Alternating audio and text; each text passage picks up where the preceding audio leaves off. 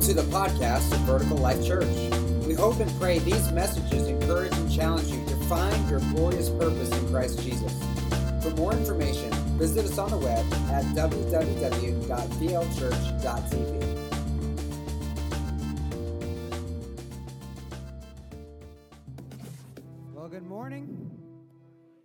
excited to be with you today. For those of you that are new, I'm Pastor Joey. We say welcome. And we're so happy that you chose to spend some time with us here today. We are in week three of a series we've been uh, going through looking at becoming. First week, we are talking about becoming one with Christ and how uh, the marriage relationship often symbolizes and does symbolize the relationship we have with Jesus Christ. Just as a husband and wife become one in marriage, the goal of every Christian life is to become more one with Jesus Christ, to know him more intimately, to become like him, that our lives would not just uh, be lived with him, but that we would become like him. And uh, last week we talked about being one with the church. So uh, as we accepted Christ as our Lord and Savior, Jesus brought us together into a new family through his Holy Spirit. He's united us together in this thing we call the church. The church is not a building, the church is a people. And so we've been united into this new thing, and He's giving us this awesome privilege to worship together, to do life together, to encourage one another, and also has given us the mission to guard the unity that we have in Him through the Holy Spirit. And so as we become more one with Christ, and we become more one with each other, we get to develop or we get to discover what we're going to be talking about today in the lead up to the clip, if, how many of you have seen the movie I Can Only Imagine? It's an awesome story about how the most popular, arguably the most popular Christian song of all time was written, and, and uh, it's still continuing to chart today. As a matter of fact, it's been on secular radio, it's been on country radio, it's been redone by different groups, and um, it, it's just an amazing story uh, that is connected to this amazing song. But the lead up to the clip, if you remember, if you've seen it or if you haven't seen it, Bart lived his whole life trying to live up to the expectations and please his abusive father. His dad had been an all star football player and that had become his identity. And he was slated to become uh, uh, somebody important, and then his shot got taken from him, and it devastated his life.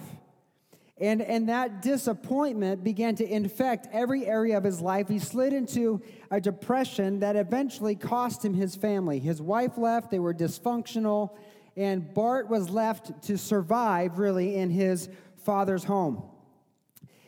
And so Bart in an effort to try to win his dad's favor, began to follow in his dad's footsteps. He, he began to play football. If you notice in the clip, as he's arguing with his teacher, he says, Millards play football. That's what he says. He says, Millards play football. So he had already believed at this point that his identity was wrapped up into his participation in the game of football. And so he wasn't willing to even entertain the idea of any other avenues in his life, even though he had just uh, experienced a career ending injury. He, he uh, messed his knees up in football practice, and the doctor said he'd never play football again.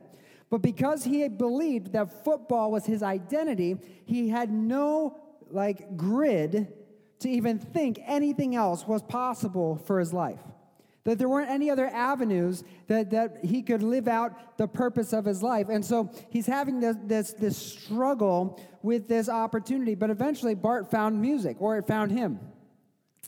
And, and over the course of time, you see how he began to pursue music, even Christian music. Right? You'd think like that was a great thing, right? But that didn't influence his identity because still nagging in the back of his mind was this need for his father's approval. And so rather than football becoming his identity, success became his identity. And he started pursuing success, even though it was channeled through something Christian, like the church or music. And so his identity was still filtered through success. And when he lost his shot or he missed his shot with the opportunity for his band to become successful, he began to spiral, downward spiral, and enter into a similar type of depression as he was thrown into all this chaos, wondering, well, then who am I? If football's not my thing and now music can't be my thing, who am I? And he began to really struggle until he finally surrendered to God's will for his life. And when he did that, in this tumultuous time, his relationship with his dad became uh, restored. Uh, his dad's life completely turned around. He gave his life to Christ, became a brand new person. They became best friends, and God had healed him. And out of that moment of surrender in his life came the writing of the song, I Can Only Imagine. One of the major struggles we have in this life, beloved, is trying to discover who we are and what we're meant to be doing with our lives. And we strive in so many different endeavors, we strive in so many different ways to discover it, to find out who am I?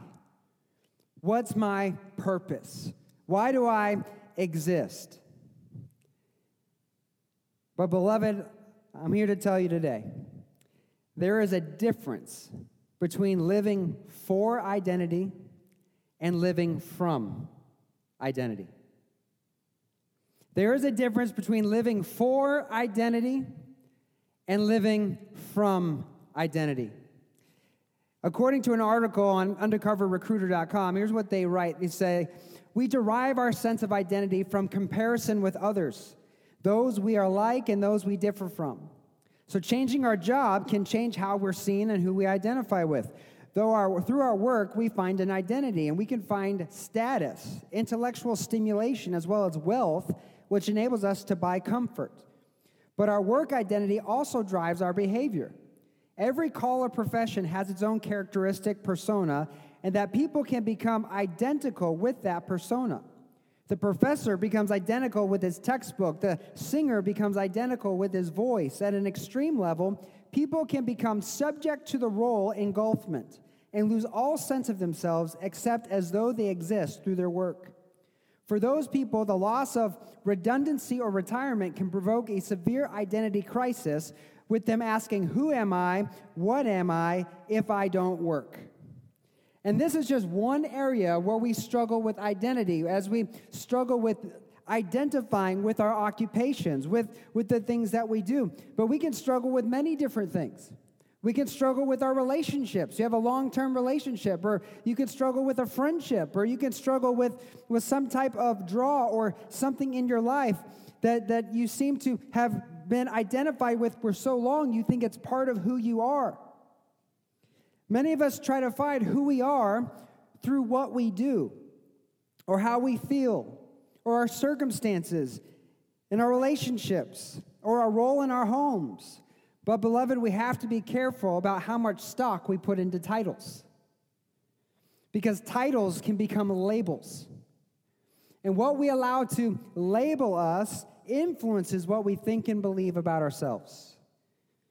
So when a role changes, or a, a label changes, or a relationship change, or there's an, an employment status change, it can be a shock to your system and sometimes even cause a season of depression. Matter of fact, a third of all retirees enter into a season of long term depression after retirement. It's not uncommon that something you've done for 30 or 40 years that you've grown so accustomed to, when that changes overnight, you enter into a state of depression. Why? Because we've allowed what we do to define who we are. And now we don't do what we used to do. We don't know what to do with our lives. We don't know what the purpose is. There is a difference between living for identity and living from identity. The Apostle Paul, one of the greatest missionaries the world has ever seen. Like, we could open the book of Acts and read about all the exploits of Paul. I love Paul. His story doesn't start off so good. He starts off as the bad guy, but one encounter with Christ and he becomes a good guy. What I love about Paul is, is in the early church, especially, they, they reported about miracles. And Paul was not unaccustomed to miracles. Paul was, was a bad dude. Like, I, I thought, I think, like, his confidence in God was so amazing. I think that's why God chose him. But he went toe to toe with a, a, a warlock one day. This guy uh, was opposing him uh, as he was trying to share the gospel with a dignitary, and the guy kept like trying to uh, confuse the situation. And so Paul just looks at the dude and he says, "You are blind, and blind you shall go." And instantly, blindness came over the man. Like, like, can you imagine the anointing on his life as, as, as he is just making these declarations and God answers Paul's de- declaration? That not just to heal blindness, but can also cause blindness. That's incredible. Paul was known in the scripture, it says he was known to do unusual miracles. So everyone else is doing miracles, which is awesome, but Paul is doing unusual miracles. Matter of fact, they would take his sweat rag and take it to where people were sick and put his sweat rag on people and they'd be healed, or the demons that they were wrestling with would be cast out. That's some holy sweat. But that's awesome. This is who Paul is. And Paul, he wasn't just a Pharisee, he wasn't just a, a person who was well trained in religion and in the Jewish culture. He also had another profession. He worked as a tent maker. And so he had a trade. And in Acts chapter 20, verses 33 through 34, here's what he's, he's saying. He said, I coveted no one's silver or gold or apparel. You yourselves know that these hands ministered to my necessities and to those who are with me. What he's saying is, he's saying, Look, you, you know, wherever I went, I worked. I worked hard. I had a trade. I did my trade. I did what I needed to do to supply funds for the ministry, not just for me, but for other people. And so Paul had a trade, he had a career, he had a, a, job, not just as being a missionary. But you know what? At a moment's notice, when the Holy Spirit said, Get up and go, he didn't think twice about leaving where he was, who he was with, what he was doing to go do what God asked him to do. He wasn't anchored or tied down in his position. Why? Because his identity wasn't in his job or in his work. So neither was his security or his comfort. His identity and his security was in God Almighty and in Jesus Christ. So he worked for a living, but he wasn't defined by his work. In matter of fact, in the book of Philippians, he, he wrote this letter to the church of uh, Philippi, and he gives us the formula to contentment. How many of you would like to just be content in every situation? Wouldn't that be a blessing? Wouldn't that be awesome? And Paul writes it. He says, Look, I've discovered the secret. I have the secret recipe, the secret sauce to being contentment. It doesn't matter if I have a lot or if I have a little. I know what the secret sauce is. And in no uncertain terms, it's not living for identity, it's living from identity. It's letting who you are determine what you think about yourself, what you do, what's important in your life. It lets who you are gets to define everything about your life and everything going on in your life. If you're living from identity, what you do will not be so important. Who's in your life will not be so important. The impact of struggles in your relationship won't be so detrimental because your relationships and your circumstances aren't defining who you are either. Part of becoming one with Christ and one with the church is also becoming one with your identity. Knowing, and not just intellectually, but knowing, believing, trusting in who you are. And becoming one with your identity means beginning to believe in who you are and let that influence every aspect of your life how you perceive your world, to your wants and your desires. I want to pray and I want to invite God to come in and begin to reveal who we are in Jesus' name. Let's pray. Heavenly Father, I ask you right now in the name of Jesus, I ask you, Lord, to give us eyes to see, ears to hear a mind that understands, and a heart ready to believe everything that your word says. God, as we look at this simple principle, as we look at becoming one, God, I know that your desire, Jesus, you said it before your death on the cross. Your prayer is that we would be one with you as you are one with the Father. That we'd be one with one another, God. And I know that what gets in the way so often are the beliefs we have about ourselves. And the things we allow to come in between, the things that we allow to define our lives, to define who we are, to drive us, God, in any situation or any direction that's in opposition to what you've said and what you've spoken. So, God, I just pray, Holy Spirit, you begin to draw us back. God, you'd, you'd help us to see, to understand, and give us faith to believe that what you've spoken about us is better than anything we could decide or discern for ourselves. God, let your truth begin to set some people free this morning. And we thank you in Jesus' name. Amen. So, we're talking about identity, and I'm not talking about the identity you've made for yourself. Because we have made identities for ourselves. Think about the, the clip with Bart. For him to say, Millards don't sing, Millards play football, what does that tell you? That tells you he's already believed something about himself that someone else put on him.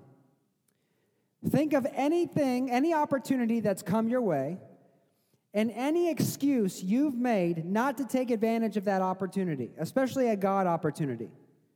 Oh, I just can't do that. Oh, that's not for me. Oh, I wouldn't be able. Oh, I'm not as smart. I'm not as this. Anytime you say, I'm not, what's that reveal? You've already believed something about you that God has not said about you. You've already believed it. You've already let something come into your life to come against the identity that Jesus has given you. There's a lot of talk about identity these days that you can be whatever you want to be, that you can be whatever you feel like being, that you can be whatever you imagine to be. But the Bible tells us a different story. The Bible tells us that when you entered into a relationship with Jesus, your identity changed. You shed your old identity and you took on a new identity. And Paul tells us about this new identity, what this new identity is supposed to do in us, and how it's supposed to impact our everyday lives in Colossians chapter 3, verses 1 through 4. Here's what Paul says, beginning in verse 1. He says, Then, if you've been raised with Christ, how many born again believers do we have in the house today? You accepted Christ as your Lord and Savior. You've been forgiven of your sins. You were baptized into his death and raised into his glorious resurrection. You've been raised with Christ, right? So you know he's talking to you. He's talking to you. And what he's about to say, he's only saying it because he knows we struggle with it. Right? I, I say this all the time. God wouldn't have to tell us these things if we already just knew them and did them. But he tells us these things because we forget or we struggle. And so he reminds us about what this Christian life is all about. He says, if you've been raised with Christ, seek, somebody say, seek. Seek the things which are above, where Christ is seated at the right hand of God. Set your minds, somebody say, minds. Set your minds on things that are above, not on things that are on the earth. For you've died and your life is hidden with Christ in God. So when Christ, who is your life, somebody say your life. So Christ is your life. When he appears, you will also appear with him in glory. So this is for all of us, born again believers, right? He's saying to the church of Colossae, and he's saying to you and I, he said, when you said yes to Jesus Christ, you said yes to a new identity. You are a new creation. Your old life is gone, your new life has come, and it's a life hidden in Christ. It's a life meant to be lived in your relationship with Jesus Christ, in through Christ. If you think about the Old Testament, often you know the priests would go into the, the holy they would go into the holy place in the tabernacle and they couldn't they could only go so far because if they were to breach the, the curtain between the holy place and the most holy place then fire would come out of god's presence and he would like obliterate them. They die. And there's this, this tradition that, that uh, some scholars say doesn't have a whole lot of validity, but it, it go, it's been uh, shared for many, many years that sometimes they, they would tie a rope to the priest's ankle that was, you know, there that if something were to happen and they didn't hear from the priest, they'd tug on the rope, and if they felt dead weight, then they would know to just kind of drag him out because the person had died. They were unworthy to stand before the Lord. So, if you think about the, the veracity of the holiness of God and how standing before Him was a fearful thing, you don't stand before God with sin in your life. You don't stand before God with grudges. You don't stand before God with impure hands and impure thoughts and impure motives. You don't stand before God with an impure heart. And so the question is, is who can stand? The psalmist writes, Who can ascend to the hill of the Lord? Who can stand in his holy place? Only those with a pure heart who don't speak lies, right? The, the only person that can stand before God is one who is worthy and beloved because of sin. None of us are worthy. All have sinned, all have fallen short of the glory of God. There's none righteous, no, not one. But the blessing of what Christ did for us, when we placed our faith and trust in Christ, it says we become clothed with Christ. His presence, His glory wraps around us. So now we can go boldly before His throne. We can go past the veil into the inner secret place where God's presence is and have no fear. Why? Because our life is hidden with Christ. That's good. Y'all awake? Y'all awake? Like, come on. Think about it.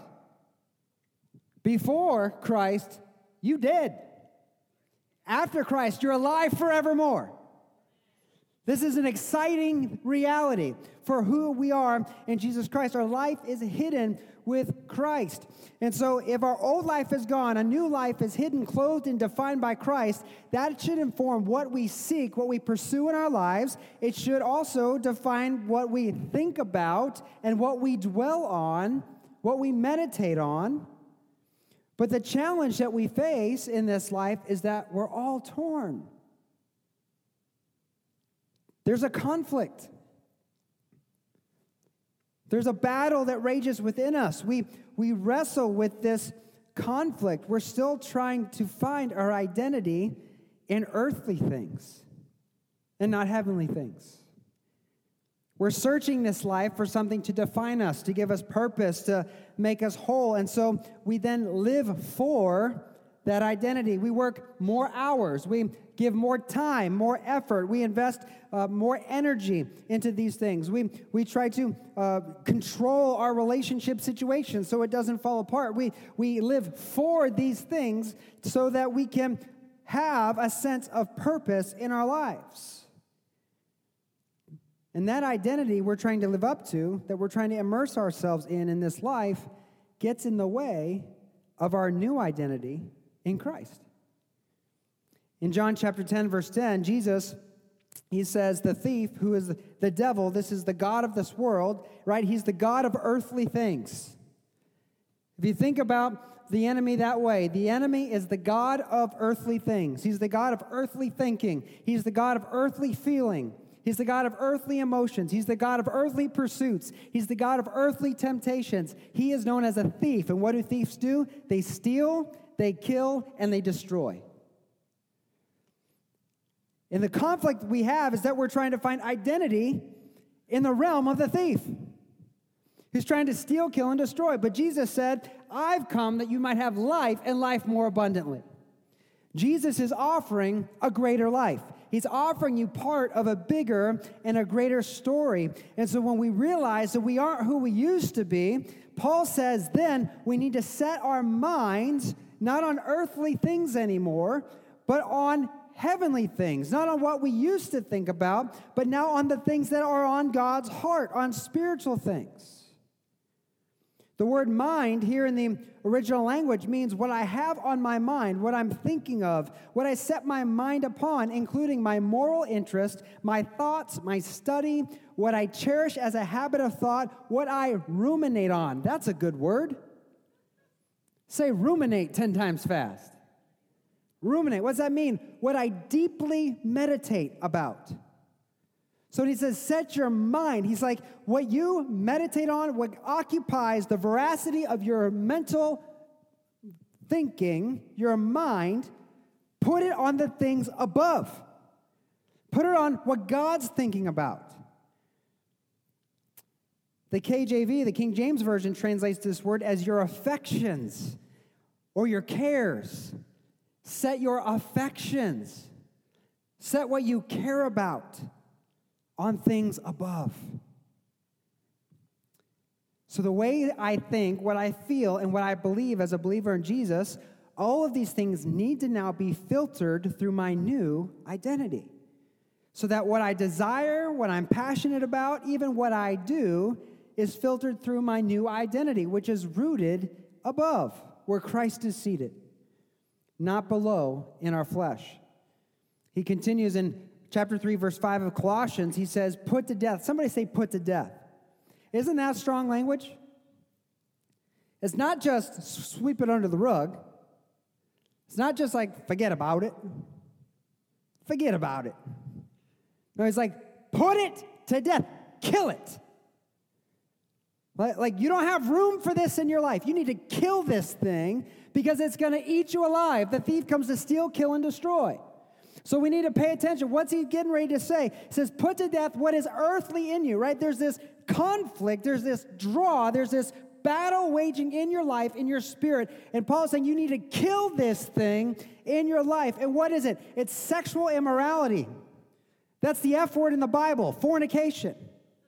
That's any type of sexual relations with somebody who's not your spouse. God designed marriage between a man and a woman, Adam and Eve, to come together to represent Jesus and his church. Anything outside of that is sexual immorality. It's fornication. He says, kill it. Impurity, impure thoughts, kill it. Passion, this is evil passion. This is a moral uncleanness. He's saying, kill this thing. Evil desire, this is desire for what's forbidden. How many of you, like, just have that? Whenever you're told you can't do something or, you can't, or you're not allowed to have something, something in you is just like, we'll see about that. You get one cookie. You mean five? You can only go 70 miles an hour on the highway. You mean 85? But it's evil desire. He's saying you need to kill that. Kill that desire for what's forbidden. Why? Because it's going to hurt you, not help you. It's going to rob you of the good things that God has for you. Oh, it's just five miles over the speed limit, Pastor Joey. And, and look, I'm going to be full disclosure. I'm only talking about the speed limit because I got a come to Jesus meeting here recently. I'm an, I, I've been historically an 80 mile an hour highway driver. 70 just feels too slow. And my wife has always kind of kind of been on me about driving crazy, and I'm like, I don't just drive crazy. I drive perfectly fine. It's everyone else that has the problem, right? Some of you relate. But she'd always kind of tell me to slow down in her car and things like that, and I would begrudgingly oblige, you know. And here recently, I was I was talking to the Lord, and I was, you know, really dialing into this fear of the Lord thing, which is the hatred of evil, and just saying, God, whatever is in me, like Holy Spirit, seek my heart, know my wicked thoughts, point out anything in me that offends you, and lead me on the path to everlasting. I really want to have a heart that's fully surrendered to God. I'm not there yet, but I'm on my way. And the Lord started talking to me about speeding on the highway. And, and He is so gracious. He doesn't deal with everything at one time. And, I asked Him one time, I, I was like complaining to the Lord. I said, God, look, I have all this stuff that I struggle with. Can't we just like get rid of it all at once? I know you could do it. Can we just like deal with it all at once? And I don't have to deal with it anymore. And, and the Holy Spirit told me, He says, You couldn't handle it if I pointed all that out to you at one time. It'd destroy you. You'd be overcome. If I pointed out everything in you that was out of agreement with my will, it'd destroy you. Aren't you gracious, glad for a gracious God and a patient God and a merciful God? But I was having this conversation about speeding, and, and I hate going the speed limit. Hate it. Drives me nuts. I get anxious going slow. And the Lord said to my heart something to the effect of, That is a spirit of rebellion in you. You don't want to go the speed limit because you have a spirit of rebellion. And that's not submitted to authority. Oh, you mean I got to go the speed limit? You know. And so now I drive like an old man. My kids and my wife think I'm weirdo. I'm like, you asked me to go slower? You got what you asked for, you know. But it's just one thing. When you process with the Lord things in your life that are out of alignment with His will, He will point them out to you. But it's for your good. Put away evil desire. What the desire for what's forbidden. He says, and covetousness. Right? And then he says something important. He says, all of these things are idolatry. What's idolatry? That's the worship of false gods. And so he's lumping this category together. He's like, this isn't just sin, this is an issue of worship in your life. You struggle with it because you're worshiping another God here. You've put something else in my place here. And so he's, Paul is saying, kill this stuff, get rid of it because it's idolatry. It's, it's rotting away at your relationship with God. Verse 6, he goes on to say, and On account of these things, the wrath of God is coming. Look, one day, beloved, Jesus is coming back. And it's not to die for sin, it's to put to death all sin. It's to judge all sin. It's to cleanse the earth of sin for all eternity, to bring the world back to the way it was originally designed in the Garden of Eden, perfect, with a bride, with a people who would love God with all their heart, soul, mind, and strength, and love one another as themselves, where there's no sin, no crying, no pain, no shame, no guilt, no condemnation. There'd be nothing out of God's will, but it'd be perfectly good as God is good. He's coming to judge so he can fulfill his perfect will. And he's saying, These things that we wrestle with, the stuff I want you to kill, it's why he's coming back.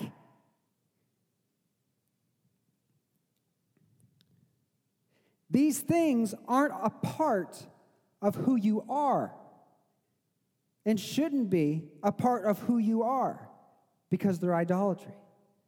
Look what he says in verse 7. He says, In these things you too once walked. Somebody say, once walked. This was a part of who you were, it's not a part of who you now are. This is how you once walked when you were living in them, right? This is before Christ. This is what you did, and you didn't think twice about it. This is what you justified. This is what you celebrated. But now there should be a change of heart and a change of desire. Said you must put all this away.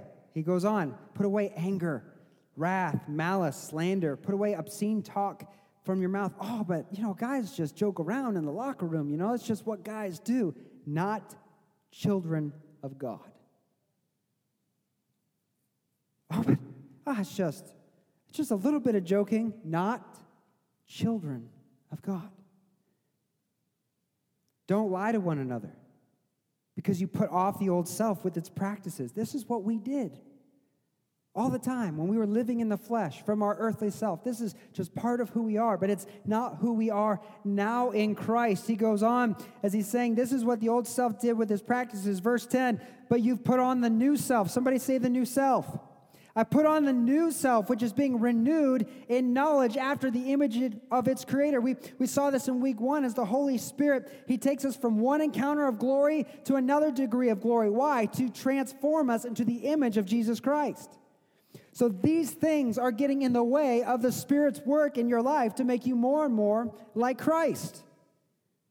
It's like you're being renewed in knowledge after the image of Jesus. And here there's not Greek or Jew, circumcised or uncircumcised, barbarian, Scythian, slave or free. No longer do the labels we once have apply. Why? Because Christ is all and in all. The only label that matters to you now is Jesus Christ. He's the only label. Our old selves disconnected from God, far from God, we identified as slaves to sin. We couldn't help it, we couldn't do anything about it. But now, beloved, we have something new. We have a new nature. We have new desires, and out of those new desires come new behaviors. We set our things, our mind on things above, not on things below. We direct our affections, our pursuits on what is on God's heart. We put to death whatever the flesh desired, and now we pursue all that God wants. When we begin a relationship with Jesus, we put our old self to death and continue to partner with the Spirit to put our old self to death. You see, the truth is, as we look at these things, and, and man, we struggle with a lot of stuff.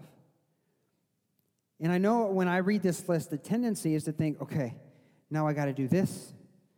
Now I got to do this. Now I got to do this. And, and you know what? Here's the truth you can't do it. You can't do it.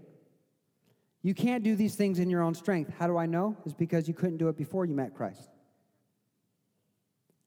These things are a work of God in you. It's a process the Bible uh, or theologians refer to as sanctification. It's the process of partnering with God so that as you submit yourself to God and His power encounters your life, His love encounters your life, His truth begins to work its way in your life, you can then find breakthrough healing, and freedom. Because where the Spirit of the Lord is, there's freedom.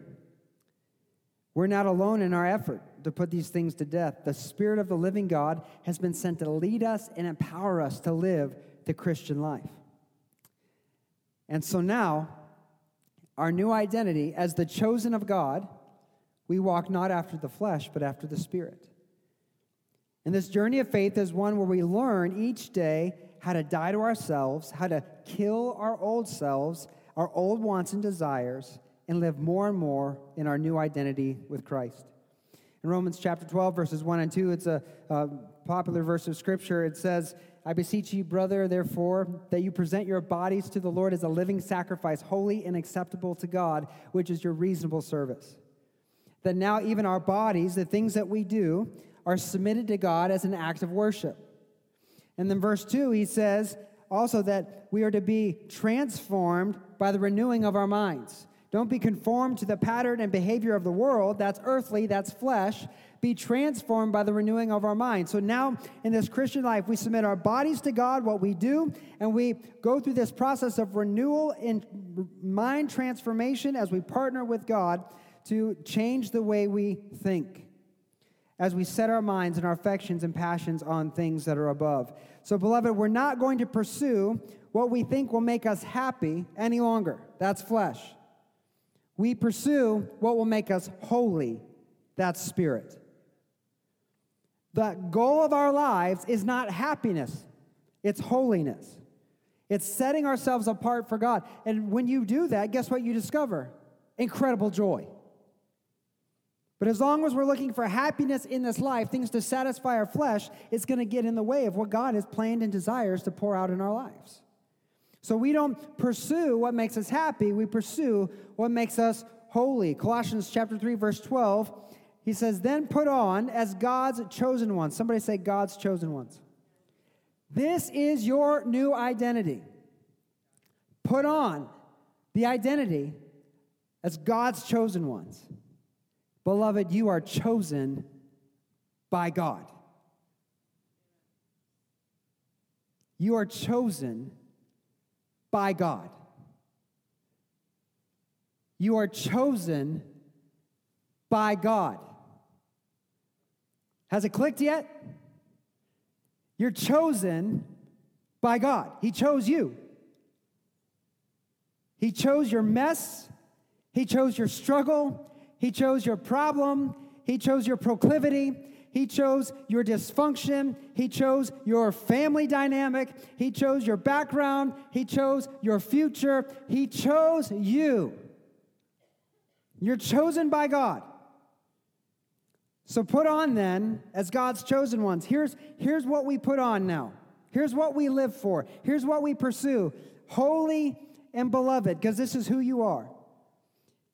Put on compassionate hearts, kindness, humility, meekness, and patience, bearing with one another.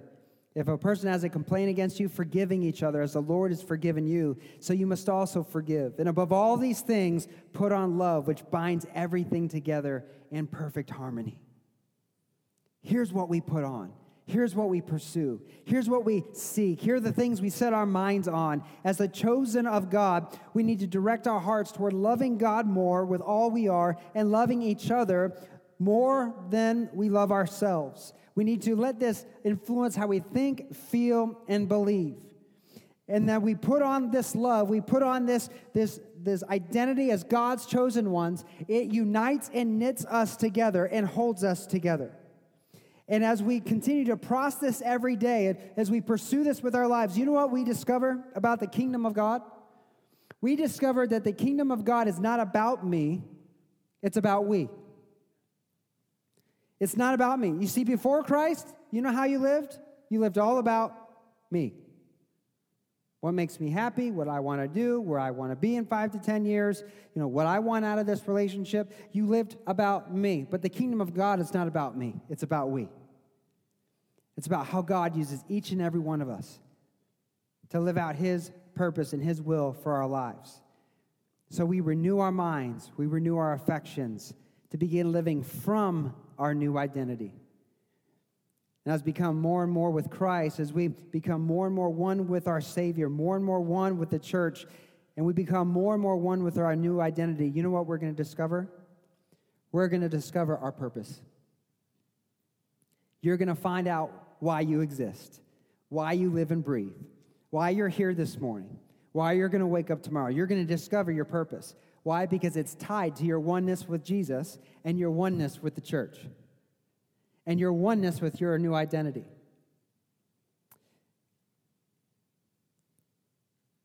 So now, think about it this way a clear barometer of a person's spiritual life. And, and I just want to be clear if you want to know, you know, if there are red flags that I ever come across, people to be skeptical about in the church, here's one of them. A clear barometer for the health of a person's Christian life is their dedication and their commitment to their church. Now, you can be dedicated and committed to the church and have a terrible relationship with God. That's possible. But a person who's not committed to their church, who's not engaged in, in pursuing oneness with their church, is a person who is and will struggle with their relationship with God. Oneness with the church is essential.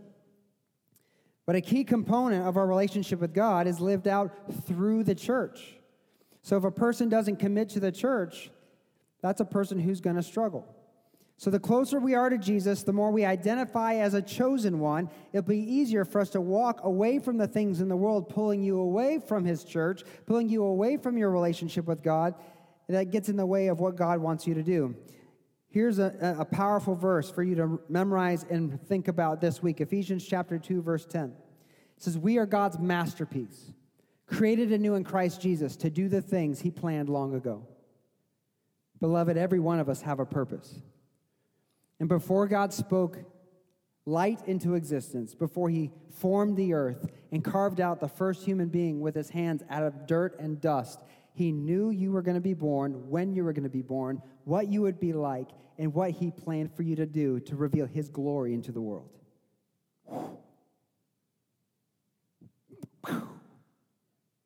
Right? He saw you before he knew you. He saw you before you were born, before you breathed life. And he said, You know what? Here's what I want to do with that one. And he's been planning this all along. He has a plan and a purpose for you. So we begin to live from identity, not for identity. And then, number two, your identity fuels your purpose.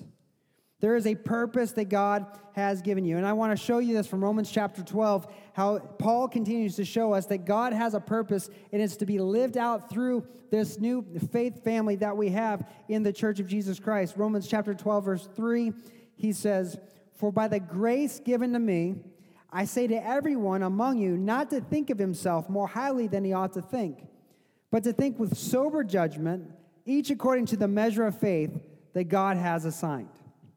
So here's what Paul is saying. He's saying, For the grace given to me, he's been given some grace, a special grace. I say to everyone among you not to think of yourself more highly than you ought to think, but think with sober judgment. He's saying, Evaluate yourself. Evaluate yourself where you are in your spiritual life, where you really are in your journey. Maybe you're just beginning. You just accepted Christ and you're a brand new brand new spanking Christian, right? You're like you're bouncing in baby diapers as a Christian. This is this is where you are. Or maybe you've been walking with God for a long time and you're you're the one with the cane. You've been holding up the, the church for a long time, right? In your, your spiritual journey. Be honest in your evaluation. Don't think too highly of yourself, but also don't think too lowly of yourself. Don't think too highly, like, oh, I've, been down the road a long time. You know, these people have things to learn. No, no, no, no. Don't worry about anybody else. Just you. Just focus on you.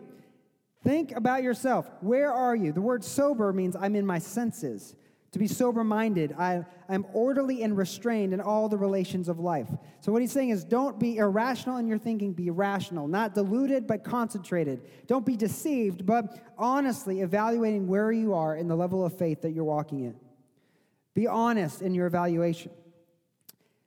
About what? About the measure of faith. Somebody say measure of faith. The measure of faith that God has assigned. Do you know that God's assigned you a measure of faith? Measure means amount. So there's an amount of faith in your life, and faith simply means trust. Generally, of the leaning of the entire human personality upon God or the Messiah in absolute trust, confidence in his power, wisdom, and goodness. Trusting in the Lord. So your faith is connected to your level of trust. The, the amount you trust God, that's the level of faith that you have. And the more you trust His word, the more you agree with it and begin to walk it out, the more you begin to align yourself to it, the more faith you're going to have. And the more faith you have, the more grace, somebody say grace. The more faith you have, the more grace you're going to experience. Now, the word grace can also be translated as favor. So, the more faith you have in your life, the more favor or grace you're going to experience. Hebrews 11 6 says, God rewards those who diligently seek him. You must believe, you must have faith, and you must seek. And the more you seek, the more he rewards. So, this faith, as it grows, will also increase the favor in your life. one major area this is so evident, if you think about growing in favor, growing in grace, one area this is evident is in the area of giving.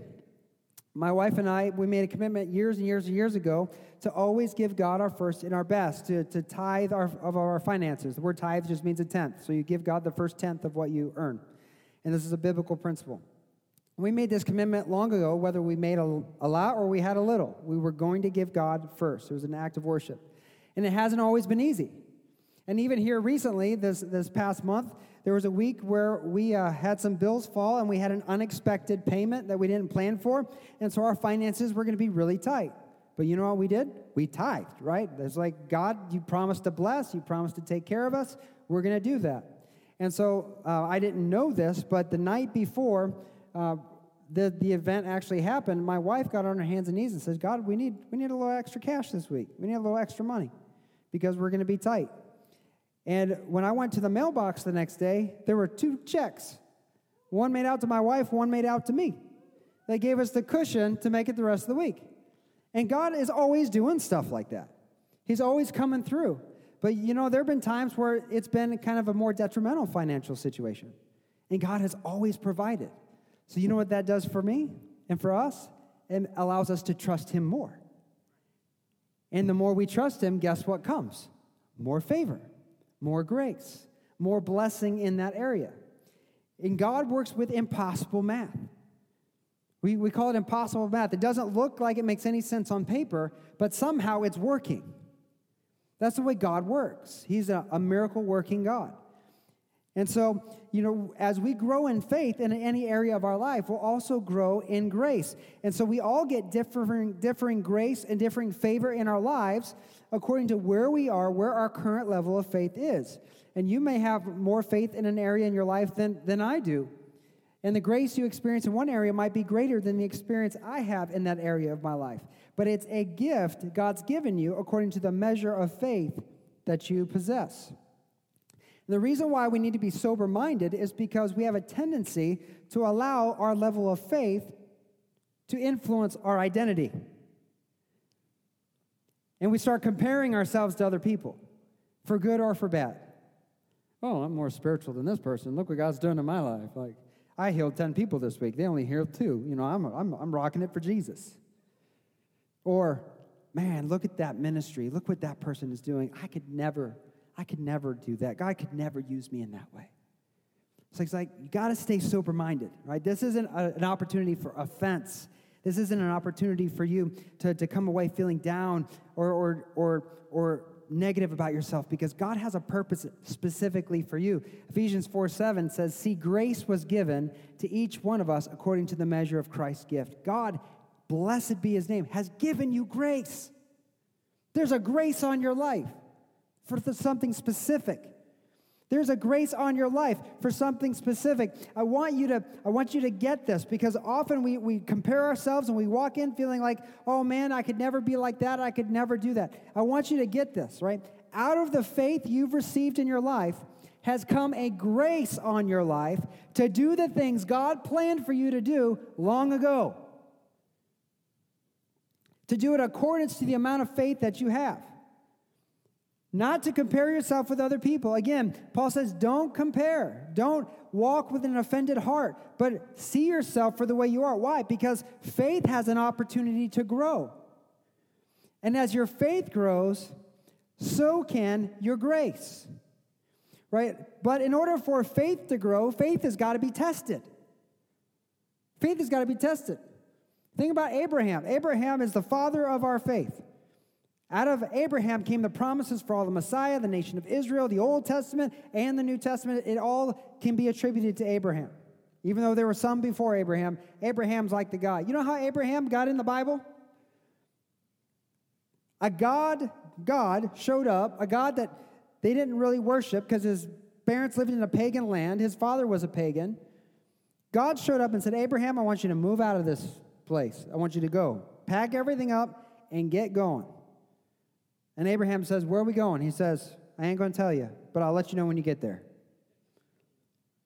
What?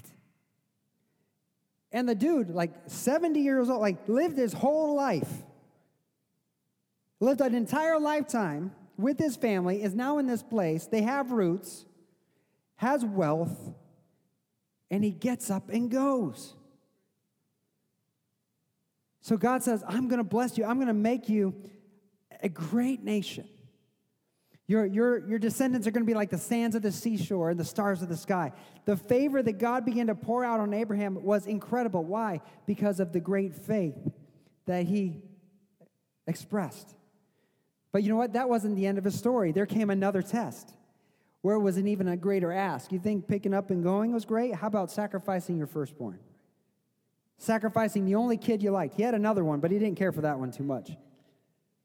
Bible says, sacrifice your son, the only son you like. I want you to sacrifice him. And you know what he does? He goes all the way up the mountain with his son to do it. Because he believed and he trusted God. And out of that promise, sealed the deal for his entire generations for one day the Messiah, who would be the only son to be sacrificed on a hill, the lamb who takes away the sins of the world, opened up that whole thing. And so your faith can grow, but for your faith to grow, it's got to be tested. Luke 12, 48 says, Everyone to whom much is given, much is also required. And to whom they entrusted much, they will also demand the more. So your faith can grow, beloved, but get ready to be tested. Because out of the test is produced faith or greater and greater faith. And so the people you see with greater faith, the people you see with these ministries that you aspire to, they didn't just come by it randomly. It didn't just happen to them one day. They grew into it. Like Abraham, they did something in their life that brought great favor, great grace, and they began to grow in faith and also grow in the grace of God in their lives. And the same thing as you, wherever you're at, you've got grace in your life, and God intends to use that grace right where you are, just as you are. But it also has the opportunity to grow. In Romans 12, 4, he, he continues and says, We're a body. Each of us have to be unique. We have to be different because we can't all occupy the same function. But whatever function you do have, do it to the best of your ability. He says, We're one body with many members, and many members do not have all the same function. So, though we are many one body in Christ and individually members of one another, we have gifts that differ according to the grace given to us. He says, Let us use them. Somebody say, Let us use them. God intends for you to use the gifts and the grace He's given you as the church of Jesus Christ, according to who you are as the chosen and the beloved of God. He says, Let us use them. If it's in prophecy, prophesy in proportion to our faith. If in service, in our serving. In the one who teaches, in teaching. The one who exhorts, in exhortation. The one who contributes, in generosity. The one who leads, with zeal. The one who does acts of mercy, with cheerfulness. So God has given you gifts. He's given you things in your life. You're not like the person next to you. Why? Because we can't all do the same thing. We can't all occupy the same function, and we're not intended to. But together we are a whole body, and as we're all working together, walking out our purpose in our new identity in Christ, the glory of God can be revealed in the world. More personally, somebody, like in our church, somebody's got to spend the week praying and studying to teach on Sunday. Someone's got to prepare the worship service. Somebody's got to prepare to make coffee and greet people at the door. Somebody's got to prepare to teach our kids. Somebody's got to prepare to make sure the heat is on in the room whenever we gather together. Right? There all it takes all of us to do the ministry God has here. But you know what else? Some are called to pound the pavement to share the gospel with people who are not here. Some are called to do acts of, of mercy and, and be there to meet needs in the community for those who are suffering. Some are called to, to leave here and go and stand up for justice and be a voice to those who have no voice. Right? Ministry doesn't just happen here. And what's happened in the American church is we look at what happens on Sunday, that that's all there is to ministry. No, this is just part of the ministry. This is where we rejoice in what God's doing, and then we go out to fulfill our function in the world as He releases His glory to the ends of the earth. And we do it according to the favor and the grace that we have in our life. So, different favor doesn't mean better or worse, it just means different gift. And God achieves His purpose through us as we use our gifts. And the way He wants to reveal His glory through us and throughout the world is walking in faith using our gifts. And we can't do this without setting our minds on things above, without setting our affections on the things that He cares about, about putting to death the things in this earth that get in the way of God wants us to do. Psalm 84 10 through 11, I shared this verse with some of our teams this morning, but it says, For a day in your courts is better than a thousand days elsewhere. I'd rather be a doorkeeper in the house of my God than dwell in the tents of wickedness. Man, that's an awesome verse. But is it true? Some days it is. But then other days, when we get lack of sleep, we're in a rush, and the speed limit is only so high. Some days, you know? But the heart behind it.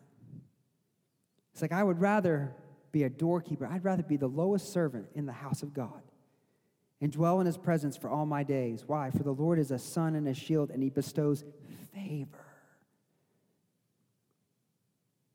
and honor. No good thing does he withhold from those who walk uprightly.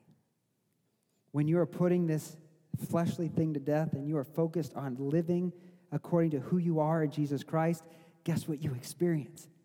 Favor and the goodness of God.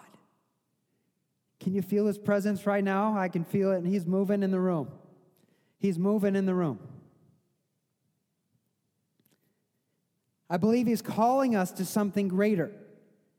He wants us to wake up to the reality of what we're invited into as, as his beloved bride. No matter where you start in your journey of faith, it's a good place to start. Like, I don't care if you were smoking crack yesterday and you just gave your life to Jesus and you're here today. That's a good place to start. You got to start somewhere. But if you've known Christ for a while and, and you find yourself stuck in this lull, beloved, today's the day to wake. Today's the day to arise, to start putting this thing to death that's been eating at your purpose and the identity that God has for you. Why? Because you're missing out on the goodness He's prepared for you and the glory He wants to reveal in your life. And there's a lane for you to operate. If you're not operating in your lane in the body of Christ, the church is not as strong and as powerful as it could be. The presence of God's not as thick as He wants to pour out. Why? Because we're missing pieces. You may start out as a server in the kingdom, but over time, God wants you to grow into a leader. Wherever you begin is not where you're intended to stay. You may begin as a small giver, but you can grow into an audacious, sacrificial giver who teaches others how to walk in generosity. Wherever you start, it's just the beginning of where God is leading you and what He's planned for you to do. You might be a creative person who begins just serving on a creative team. God wants to raise you up to teach other people to use their gifts and their talents to reveal His glory in the world. The amount of faith you begin with is not the amount of faith that all the faith that you get. You might start off as a small group leader, leading others to use their gifts and their talents for the glory of God. But God might raise you up to start a ministry at church somewhere where no one's ever heard the gospel overseas. You see, beloved, the more we become one with Christ, the more we become one with the church, the more we become one with our true identity, the more we'll grow into our purpose. We'll discover what God has for us. You think, like many years ago, I would have thought that I'd be standing here before you today? No, because years and years and years ago, I told God I'd never minister in a church. I never wanted to be. Not because I didn't think He was calling me, it's because I had seen things that my parents had gone through, things that I knew about, and I was just like, man, that seems really hard. I think I want to do something different. And so I ran from my purpose. But God's done some things in my life. And the more He's done, the more I've surrendered, the more I've said yes to God. Now I'm here. And now I've discovered what I've always meant to be, what I've always meant to do. And the same is true for you. So, where are you today, beloved? Right now, do as Paul said analyze your life, but be sober minded. Don't compare yourself to anyone else in the room or anyone you've seen online or on TV, but be honest in your evaluation of yourself. Where are you in your spiritual life, in your spiritual journey? In the tug of war between flesh and spirit, who's winning? Who's winning? What's fueling your identity today? What areas have you allowed the things of this world to come in between what God has said about you and what God wants for you? What do you need to separate so that you can set your mind on things above? Let's bow our heads. Let's close our eyes as we go into a time of response and the music begins to play. Be honest in your evaluation. Where are you? What's in the way of your identity? What have you allowed to creep in? Where's your level of faith? What areas of your life does your faith need to grow? With the grace that you have, are you using that grace to the best of your ability? Are you engaged? Are you connected? Are you faithful? Are you serving? Are you seeking God in the ways that you can be a light?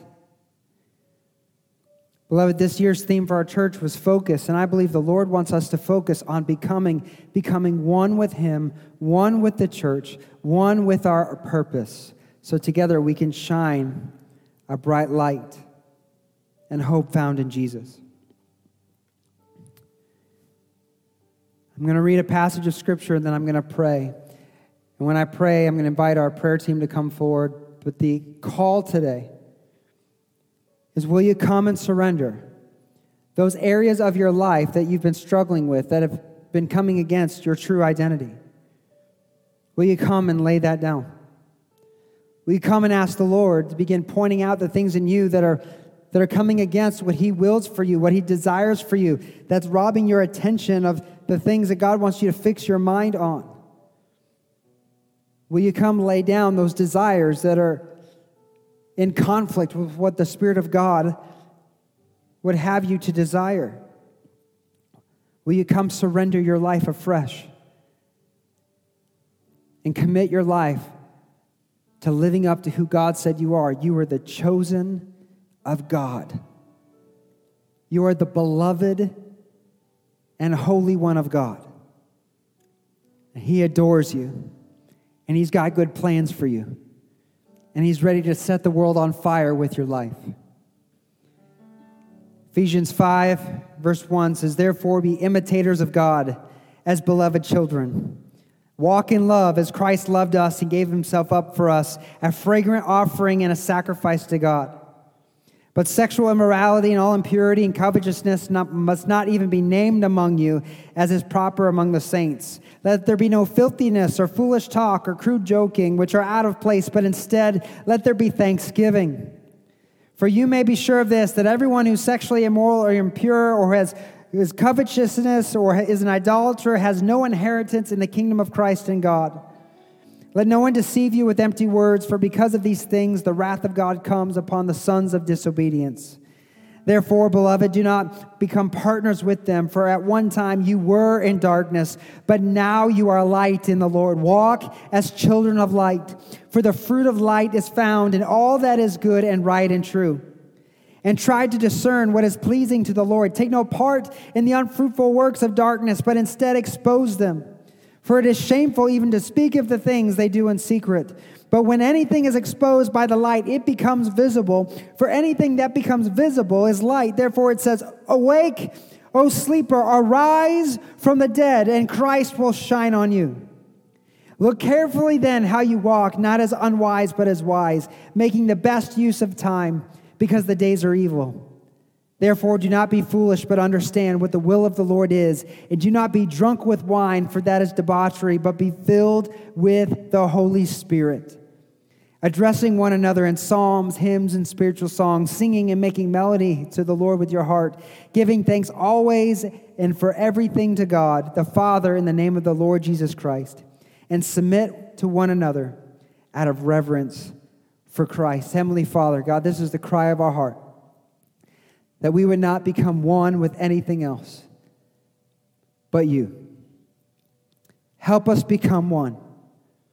As Jesus is in you, God, help us to be in you, to live in you, lives hidden in Christ. God, as we are growing in our relationship with you and our oneness and unity with you, as we're becoming one in this relationship, God, help us become one with one another. God, awaken us to our true identity in Jesus Christ, God, that we would begin living out our purpose. And I pray, Lord, that today faith would begin to rise in the hearts of some who have thought that they were just castaways in the kingdom. God, help them to see that it's better to be a doorkeeper in the house of God than live any amount of days in with the wicked. God, I pray that today we would hunger, that we would seek. And God, I pray that your presence would be poured out as, as those come and lay themselves down and say, God, I've been wrestling with this. Here's the thing in my life that's been in conflict with who I'm meant to be in Christ Jesus. God, as they lay themselves down, I pray, God, that your spirit would descend upon them, Lord, and you touch them in a powerful and miraculous way in the only way that you can. God, I pray for the one who has yet to surrender their life to Christ and needs to begin a relationship with you. I pray today, God, they would come and they would cry out, and God, their forgiveness of heaven would fall, and salvation would come and change this life and lead an eternal legacy for holiness and power in the name of Jesus. God, I pray that, that we would begin to shake off these worldly labels, God, and as we put on the label that you've given us as the chosen of God, holy and beloved. And I pray, God, that we would live today rooted and founded in your love, unshakable, unmovable, as lights and as ministers in the kingdom of God. So, God, we say, have your way. Holy Spirit, we say, come. As we just declare, awake, O sleeper, lift your head, for the King of glory is here. In Jesus' name. Amen. Let's all stand.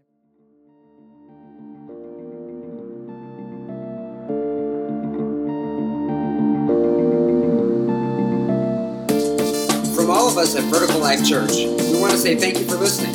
If this ministry has blessed you in any way, please consider making a tax-deductible donation to www.vlchurch.tv forward slash give.